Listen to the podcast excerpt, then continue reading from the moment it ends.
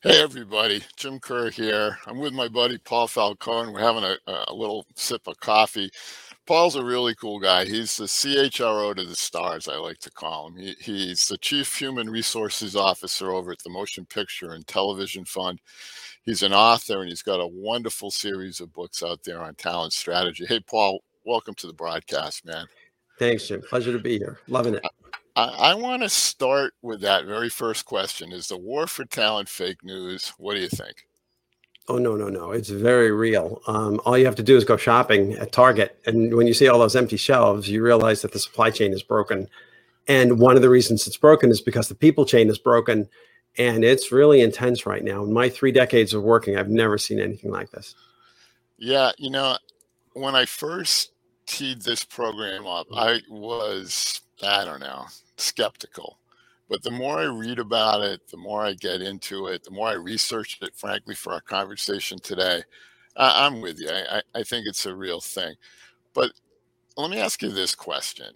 The, the concept of war for talent's been around for more than 20 years, right? We had Steven Hankin over at McKinsey, I think, coined the term back in, I don't know, 1997, if I'm not mistaken. Mm-hmm we've been arguing with each other ever since about you know how do we get the best and brightest? How do we retain them?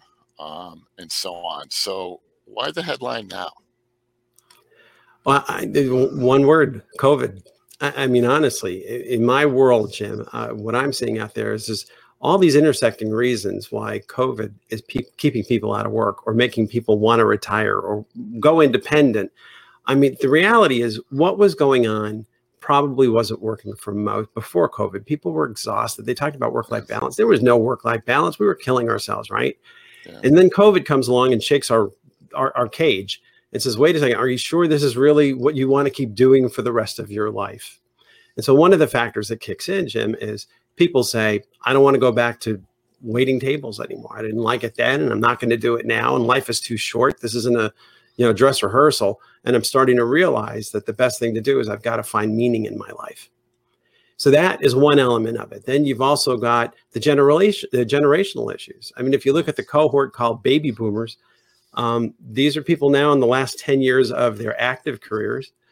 The reality is they're thinking hey you know what? Look what we just experienced. Um, i don't know that i want to do this anymore. I either want to retire now or i want to open up my own shingle and yeah. not have to deal with with you put all this stuff together who can't find childcare? There's so many interla- you know, overlapping issues. Yeah. Yeah. the reality is we're seeing the results of it. There's just no people out there. So that's right. what's so hard. Yeah you know it, it's so true. It seems that um, everything's getting delayed. I mean you shared a story with me before we went live right? I mean even the publishing industry something that i uh, care about it's near and dear to me you know? Uh, they're having a hard time finding people. So publishing books are delayed and so on. You know, here's the here's the uh, know, related question to war on talent, and it, it has to do with the Great Resignation. That that seems to be the headline these days. And to your point, you know, people are reconsidering their priorities. They're perhaps having lived through the last 18 months saying to themselves, hey, look, I don't know if my career is my most important thing anymore. Um, they're shifting away from from business and so on. Should we be worried about this? Do you think top leaders who are trying to staff winning organizations should be concerned about this, or do you think it's going to dissipate once we get our arms around the, this pandemic and have it better managed? What, what say you, Paul? The answer to your question, Jim, is yes. Um, on, on, both. I think they really do have to worry about this, but I do think the society is going to find new traction, and, and we'll we'll reinvent ourselves and we'll move forward. In many ways, when you come out of something like COVID, you'll be better off for it, right? What we're finding as an example is there is God, more work-life balance. I, I, hope so, man. I know, I know. Uh, no, but seriously, when you think about okay, it's a hybrid working relationship. I can work remotely two days a week. The product productivity doesn't go down but I feel like I have more control of my life. That's a real concrete example of how this can help us get better at, at the problems that we were having before. Yet at the same time, there's two key factors. How do you find them, right? It's, it's the attraction. And how do you keep them? It's the retention. And companies that are wise, for example, Jim, are not going to say, okay, COVID's over, everyone back to work Monday morning at eight o'clock. I don't want to hear of any exceptions. Right. I mean, they certainly can do that. That's their prerogative. Right. But I think workers are going to say, hey, listen, I could probably find something that's a little more flexible down the street. And that's going to kill your retention. So I think you have to find that balance. But to McKinsey's point, the, the, the people are your profit lever. So you better make sure you're finding the right ones, you're nurturing them, and you're growing that talent. Yeah, definitely. And and you and I both write extensively on those topics around culture, retention, uh, you know, getting the right players and the right seats, and all that stuff. Um, let me riff a little bit off of your last point, though. So, while the pandemic has left people sick and tired and exhausted and rattled and all the things that that we know because we've probably lived through those kind of feelings ourselves, and it, but sort of a and again I, I'm really stretching this a bit, but it, because all those notions of how work happens, it's, it, it's all been upended. And, and to your point, we're likely to see some kind of scenario where we've got hybrid work models and we got remote work models. But what about things that I'm also seeing a call for out there, like the four day work week, or even more radical, the 25 hour work week? Um, should top leadership be listening to this or is it just noise? What do you think? It depends. Um, for example, if you're asking that question to a high tech company in Silicon Valley, they should listen because those are usually the cutting edge types of organizations. They're hiring only millennials and Gen Z.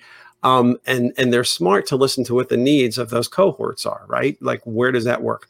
Is that necessarily going to work everywhere in corporate America? I don't think so. And I don't even think there would be people who would necessarily want that. People do like the rhythm of their jobs. Mm-hmm. For a lot of people, it's the social part of their lives. Sure. To tell them that you have to work remotely 100% won't work for them because they'll miss people.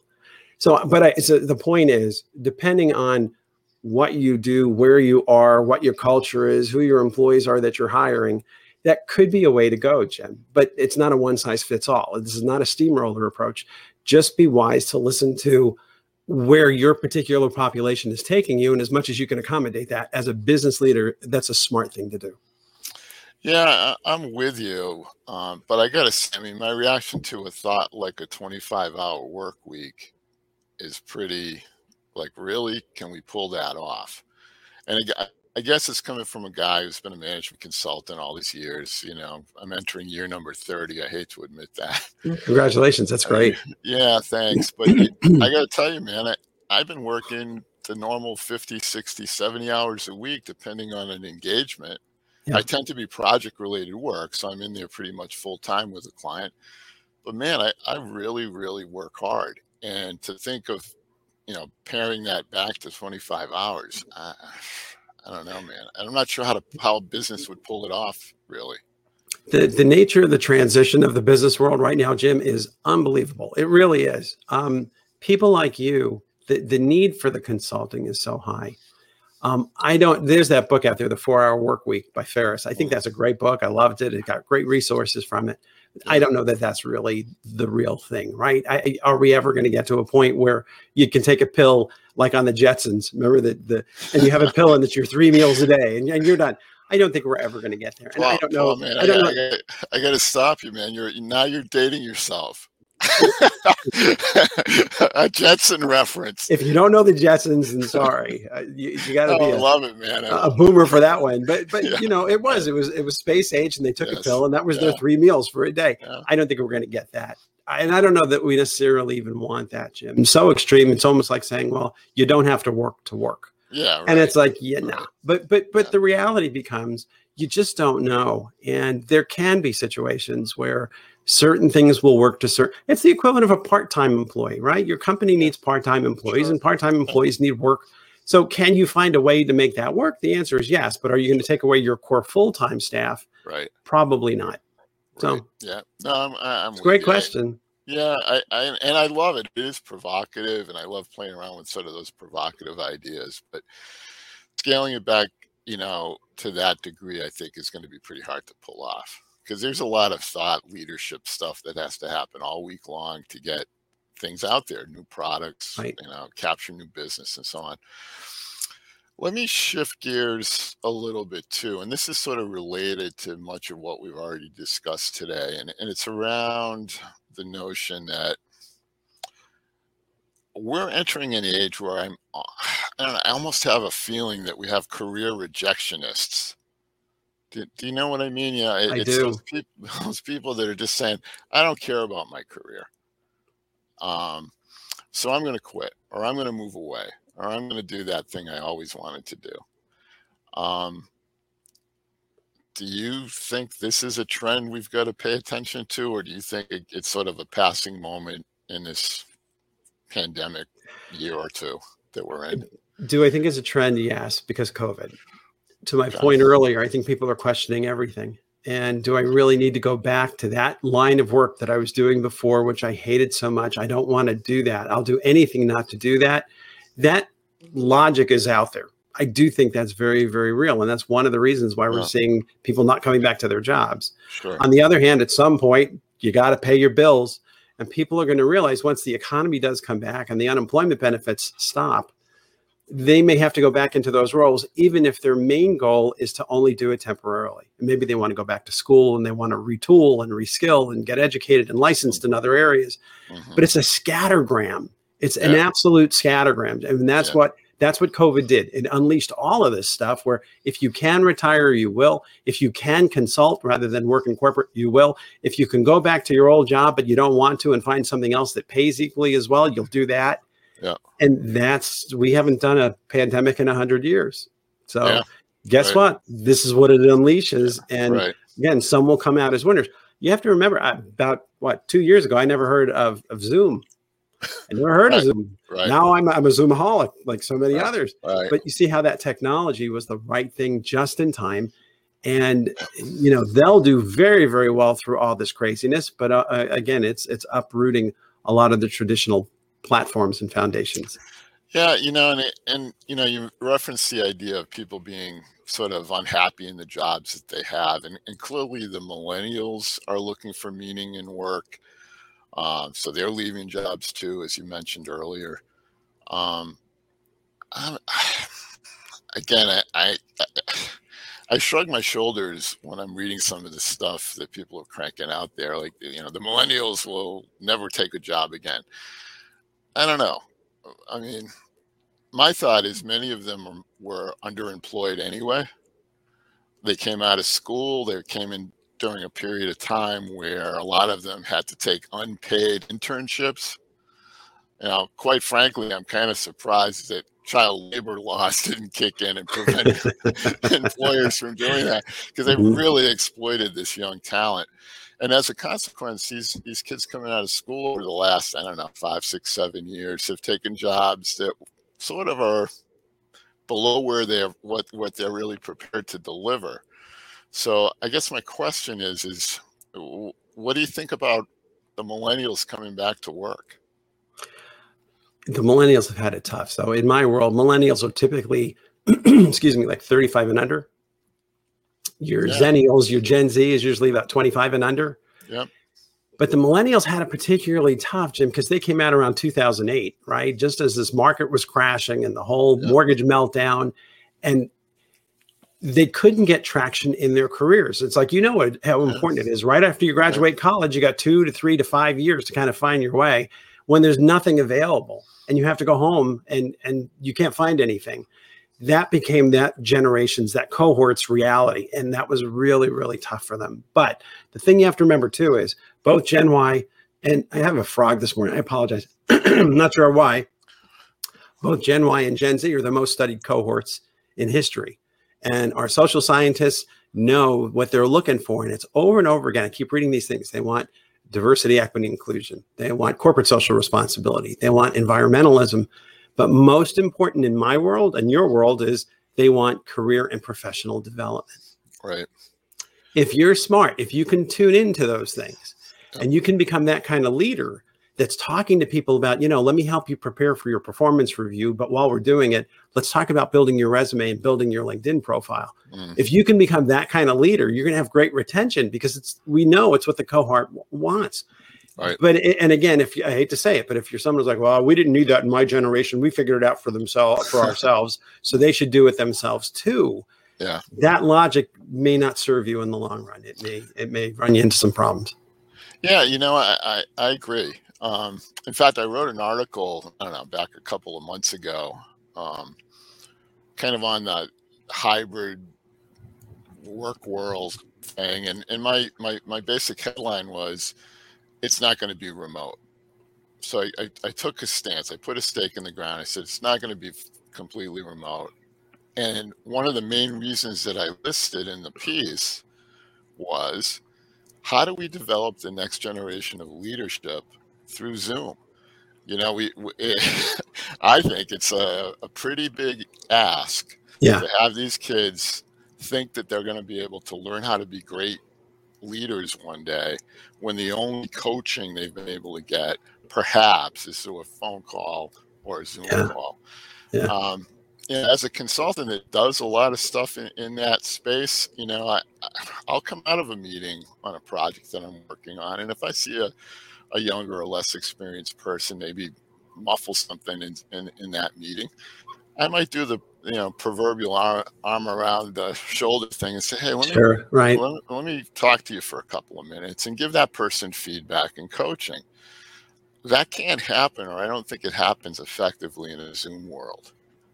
So I think hybrid's probably going to stick, but I don't know if full remote is really the, the answer to all our problems here. This, certainly not. I don't see our, our cities emptying out. And to your point, it's like, yeah, there's so much you can do. There's a lot of the same things you can do. It has to be more deliberate and more intentional when you're doing things remotely. And I get that. But the mm-hmm. truth of the matter is, most people still have that social element, that that psychic income that comes from work, oftentimes comes from the friendships that develop. Yeah. And you know, we like, we're, you know, we're not bees in a hive that stay in our own cocoons. Each, I'm messing up my metaphor, but you know what I'm saying.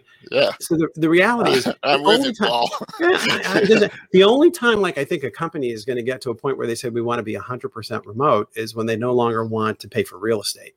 Yeah. So then they say, look, we're getting out of that world and we want everyone working from their homes. And in certain cases, that can be done, Sure. But that's not going to be the norm. That that that will be for specific isolated industries that can do that. Most of us want to be at work, want to be among people. We don't want to be locked up in our apartments all day long, 40 hours a week. That, that's Yeah. not the real human experience. Yeah, I, I, I agree. Um, and, and certainly certain roles can be done remotely, but I don't think entire businesses can can really, at least for the long term, successfully run that way. I would agree. Yeah. Um, let's shift to women. We wouldn't be talking uh, or, doing this topic justice if we didn't look to all of what's going on with the the uh, women professionals out there. I saw a thing in Forbes recently. They reported, I think it was 61% of women are planning major career moves uh, post pandemic. Um, and this comes at a time where I think businesses seem to be hyper focused on advancing women and, and even diversity and inclusion. Do you think if Forbes is right, if this attrition really starts to happen, that we're going to lose the progress we've made with things like diversity and things like advancing women in roles in corporate America? What, what's your idea? What's your thought? Okay. So I'm an eternal optimist, just so you know, Okay. to kind of frame my resp- response to this, Jim. All I think what's going on is fabulous. We have more women in medical school than we have males. okay. You have more more women in, in in law schools than you have males. I mean, there's so much going on, and of course, in many organizations throughout the country, that again, looking at the demographics, what the millennials want, the, the diversity, Yeah. equity, and inclusion, Yeah. Yeah. we're starting to see that we're actually seeing the pendulum move. Now Mhm. you talk about you know 50 years ago they passed Equal Pay Act and and and these types of things, and we're still not there, but it is moving in the right direction. And even in certain states, a couple of years ago, they passed the laws that said you can't ask for salary history. You can ask them what they're looking for, but you can't ask them what their historical salary history was, because Mhm. the logic is, as an employer, if you basically award every new hire 10% over what they were making before, you're just perpetuating the in- inconsistencies. Mhm. So we're we're getting there. I, I'm very optimistic about this, and, and women are leading the way. And women ERGs, you know, the employee resource groups that are happening, women leadership.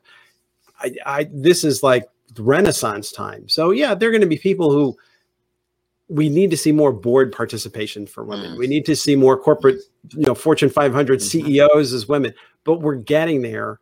The momentum has never been as strong as it is right now. So that's why I say I'm actually very optimistic about it. And I think that I'm not saying we're returning to a matriarchy. I don't want to get too far, but but you know what? We're having this female leadership muscle being built like we've never seen before. And I'm really yeah. optimistic about it. It's great to see. That's our best. When you think about in the United States, they always think we are the ones known for innovation, that no one can outsource the innovation that we have in the United States. And, right. I, and I love that thought.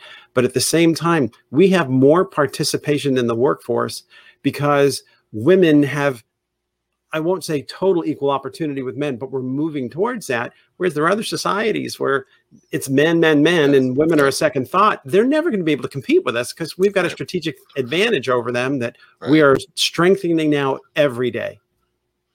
Yeah, you know, I, am with you, and, and I'm definitely optimistic about all the great progress that's been made over the last really couple of decades when you think about it. Right. Um, it's not in my calculus. It never really was. So I came out of, of school, you know, 30 plus years ago, and it was already in my mind sort of a, uh, a, a equal playing field. Now, of course, that's coming from a, a white male. Mm-hmm. right? No, I totally get it. Um, but I've always operated like you know, there's there's no uh, there's no issue there except I'm going to be challenged by some really bright people. Um, but I am concerned that if everyone starts to to really buy into this shift of we're not about careers, we're not about you know it's not a, not an important thing. I think some ground could be lost here if we're not careful. Um, let me shift a little bit to to another topic that that I write about and actually spoke about in the last episode. Um, and that's this whole thing about ageism. Is ageism sort of this dark little secret not being discussed uh, by our so-called experts on the war on talent, or or what? Yeah, it's real. I, you know, I, I can't sit back and say it's not. I don't think any employer can. Um, but what I will tell you is this: when people come to me and they're like, "Paul, I'm too old to find a job and I'm being discriminated against," my I, I understand that that is a factor, right? But you also have younger people who can say they're being discriminated against too. It's not the same kind but there is that element of discernment. The reality is, it's how you hold yourself. The best advice I've ever given people is, you know, I, for example, in the company where I work now, we hired someone to be a divisional leader who was probably 75 at the time we hired her. Wow, good. But when you hold yourself a certain way, the age is invisible to people. I mean, they don't, they're like, what? She's that old. I would never know. She's so hip. She's so fun. She's always laughing. Mm-hmm. She's so sharp be careful not to kind of pigeonhole yourself and give yourself 50 reasons from tomorrow as to why no one's going to hire you. Don't look at it that way. Right. Maybe it is a new suit. You know, maybe, yeah. you know, you kind of need to perk it up a little bit. I, I agree with you, Jim. I don't look at it. I don't see it. I really truly look at myself and I don't yeah. see black and white and male and female and old and young. I mm-hmm. don't. But where I think that's going to get better is your millennials and your Gen Zs. I really think we're moving to a point where these kids are growing up and they're like, you know, whatever. Yeah. I, I, don't. Why do you even talk about that? We're still talking about it because we're the transitional generation that's trying to get from mm. point A to point B. Yeah. I think the newer generation, if I'm not wrong, will probably be much less interested in points M and Z and and Y. They're not at a A B anymore. The, yeah. These talk these topics will become blind to them, and that's really where you hope. That's where you have a quality of opportunity. Yes, and that's where you want it to reach. Yeah, I, am with you too, and I, and I wrote about that in fact in a book back in 06 called the Best Practices Enterprise, and it was that whole notion of being able to to really just you know don't care about the person's characteristics or demographic, care about what they're bringing to the table, and now now you've got the makings of a highly effective team. Correct. You know, mm-hmm. um, you know yeah, I mean, the thing with ageism for me to kind of play around with this a little bit more with you is, you know, we're on this war for talent. All the numbers are suggesting that, that employers are having a hard time finding people. There's a whole bunch of people that are older that are willing to come back to work. Um, yet we're not seeing that trend really taking shape. I, you know, yes, as an individual who might be looking for work, who's an older individual, you got to maybe spruce things up a bit. But we've got to help our leaders think differently about that talent that's sitting there on the sidelines ready to play and figure out how to bring them into the game. Now that's kind of where where I think the focus has to be. It's it's more on the employer, not so much the the potential of these this older generation of worker you know jim i agree let me suggest one thing though demographics yeah. are going to fix this to a degree okay. yes there may be people available now who want to come back to work but because of covid they're really thinking yeah. nah, maybe now isn't the time so that's one yeah. factor sure. another factor is following the baby boom was the baby bust right they introduced the birth control pill in 64 and we went from a cohort of 77 million baby boomers to 44 million gen xers mm-hmm. there's a big gap that's coming and so mm-hmm companies are going to have to it's just going to be logical i mean you've got to find people and if these people are retirees who want to come back into the workplace as long as they can do the work it's going to solve the problem mm-hmm. i mean one of the things i've always read about which fascinates me is i like those books about the next 100 years you know those yes, organizational yeah, forecasting sure. kinds of books yep. and it's basically saying by the time you get to the 2030s and the 2040s we are going to be recruiting people to come from other countries into our country, even for manual labor types of jobs. Right. Yeah. So, so much of the, oh, the border issues that refer, I understand that, but you also have to be wise enough to understand that the com- the countries that are able to recruit that type of talent to harvest to do things that maybe, for example, Americans may not want to do Yes. The competition is going to come from how sure. competitive an offer can you make yeah. people to leave a country to come to us. Yeah. So these things shift over time. You just have to kind of keep your eye on that 30,000 foot view. Sure. Yeah.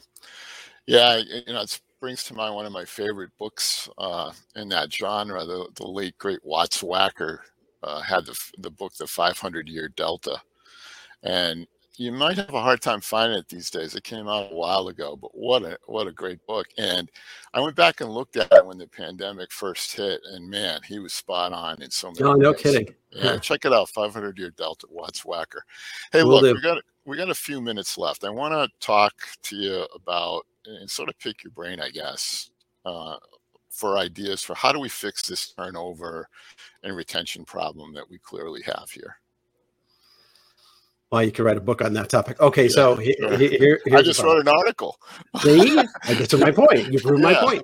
okay, so just real quickly, by the basics. When it comes to retaining people, make sure that you are talking to these new cohorts because the Gen Z, Gen Y makes up almost fifty percent of, of the workforce right now, and that number is going to be changing tremendously in the next ten years speak their language. Make sure that your recruitment advertising does talk about your appreciation of diversity in the workplace, yeah. corporate social responsibility, environmentalism, career professional development. Get those words out there because you want to attract people that listen, we've got the playbook. They're the most studied cohort in history. So let's sure. sell to that. Okay. On the flip side, on the retention side, now's the time, Jim, to start talking to your people about career and professional development. Mm-hmm. We mm. should have been doing it all along yeah. We haven't as a society. I've worked in Fortune 500, I've worked in small companies. It's not really there. It's figure it out on your own. It's yeah. time to have managers who, to your point, become coaches. And yeah. when you can coach someone and say, I want to meet with you quarterly, I want you to run the meeting. You schedule the time. You tell me what you want to talk about. We're going to review your goals. I want to review your professional and career goals and how I can help you get there. Whether it's more technical skills, more exposure within the organization, you know, rotational leadership into other units. Get them to feel so motivated about staying with you that if they get an offer for 15% or 20% elsewhere, they're not going to take it because they like working yeah. for you so much. Right. So, I mean, that's really the basic strategy to it all. It's knowing the handbook and really trying to reposition yourself and refocus what you're doing as an organization to meet those needs because they're good needs. They're noble sure. needs. Right. It, it, it's yeah. healthy. Yeah, you know, in, in, the piece that I posted this week on LinkedIn, I, I kind of talked about give them three things, right? It's it's meaning, identity, and community. And if you can give your people that, then you don't have a staff retention problem. Correct. And, and you probably don't have a recruitment problem because people are going to want to work for someone who can give them meaning, identity, community. Now, my good friend Mahan Tavakoli came up with this great acronym, and it's it's MIC, right? Meaning identity community. So my catchphrase these days, at least for the last week or so, has been "Give them the mic." Give them a mic. I like that. All yeah. right, man. Hey, look, it, has been a terrific conversation with you, Paul. Thanks so Thanks, much. We'll, no, we'll my pleasure. It was a blast. I had a great time. Yeah, and we'll we'll carry it on on LinkedIn Live. Um, but until next time, cheers, my friend. It was great being with you today. Um, next, my next episode is going. To, this might be one you're interested in too. It, it's it's going to uh, be with um, Diana Wu David, who is a workplace futurist. Is that keyword futurist? And she was an assistant to Kissinger back in the day, and you know part of Kissinger Associates. We're going to explore this question: What will it look like to work in the year 2031? So, what's the work world look like 10 years from now? So that's a cool topic. Yeah, it should be fun to pass it around with, with Diana. Anyway, man, thanks so much. Uh, I look forward to talking with you some more. Sounds good, Jim. Good Thank luck you. with the book. Okay. Thanks. Sure. All right.